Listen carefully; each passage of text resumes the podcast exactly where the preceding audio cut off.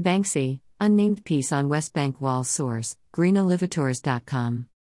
There are many ways to approach art, through aesthetics, ethics, hermeneutics, etc. For this project, we will use phenomenology. Art engages with the self, art is provocative, art shapes culture, and vice versa. So, what is the function of phenomenology? According to Christina Grammatikopoulou, phenomenology focused on the perceptive power of the body and the unity of body and mind. According to Husserl and Merleau-Ponty, the only way to understand a phenomenon is to be engaged in it.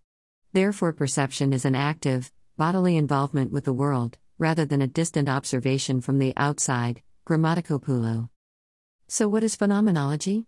Coming from the 20th century and developed by Edmund Husserl, phenomenology is a school of philosophy that includes epistemology, ontology, ethics, and social/political philosophy in its toolkit. Phenomenology is a discipline focuses on qualia, the first person perspective and experience, consciousness, and phenomena.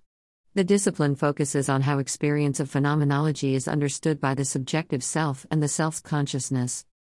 Knowing the self is something that is shaped through experience, it is not absurd to believe that art may have some effect on humans as subjective, rational creatures. Grammatikopoulou continues this point after reflecting on a 2015 interactive art exhibit, the experience of biofeedback interactive art, as the reception of Kit's art has shown us, could be a potent tool in the understanding of the self, by aiding the understanding of the body, opening new roads of communication between users, and creating a new vision of one's surroundings. Grammatikopoulou. The body is a conduit with how we engage with the world and how the world engages with us. Disregarding Descartes, the body is integral to the conception of the self. Whether you are feeling yourself or feeling unattractive or physical unwell, the body is part of your experience which dictates the self. It makes sense that Grammatikopoulou posits that there is a potency in interactive art that would have us focus on the importance of our bodies in our experience and reflect on the self through this. Furthermore, Grammatikopoulou uses testimony to substantiate the idea that the consciousness is reflective of and shaped by its relation to art in an aesthetic experience, what becomes striking in the reception of the work is that the participants perceive the visuals as a real reflection of their inner feelings and thoughts. For example, one of them claimed that the lights were going out when he thought about his girlfriend, or another one saw the soothing visuals as an effect of his inner calmness. There were users that tried to control the visuals by altering their breathing, describing the process as a joyful experience, while some others noted that the rhythm of the visuals had an impact on their breathing. Grammatikopoulou. Banksy, The Banality of the Banality of Evil. Source StreetArtNews.com. Knowing that the human body is a conduit for our perception and a way for us to engage the world around us with our subjectivity, we must consider the serious implications on how we should partake in aesthetic experiences.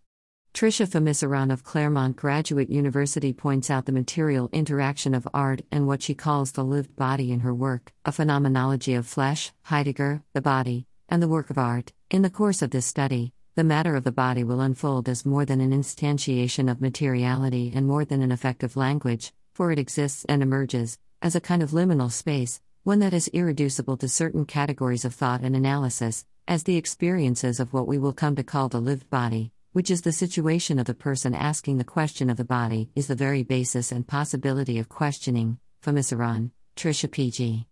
I. The way our bodies exist in these liminal spaces is similar to how we exist in a certain space at a given time. The constant historical context of our existence determines the second following it. Person A is shaped by the context of her moment. At second, 1, person A exists. At second, 2, person A is still the same person but shaped by the outcome of the events in second, 1. Features of the world dictate how these events take place and the outcome. Mark Wrathall highlights We perceive, Klee believes, because our bodies are attuned to resonate to particular features of the world, attuned, in particular, to the way they signify beyond themselves, invite us to move beyond them and explore beyond them. The work of art's highest calling is in helping us to get so attuned.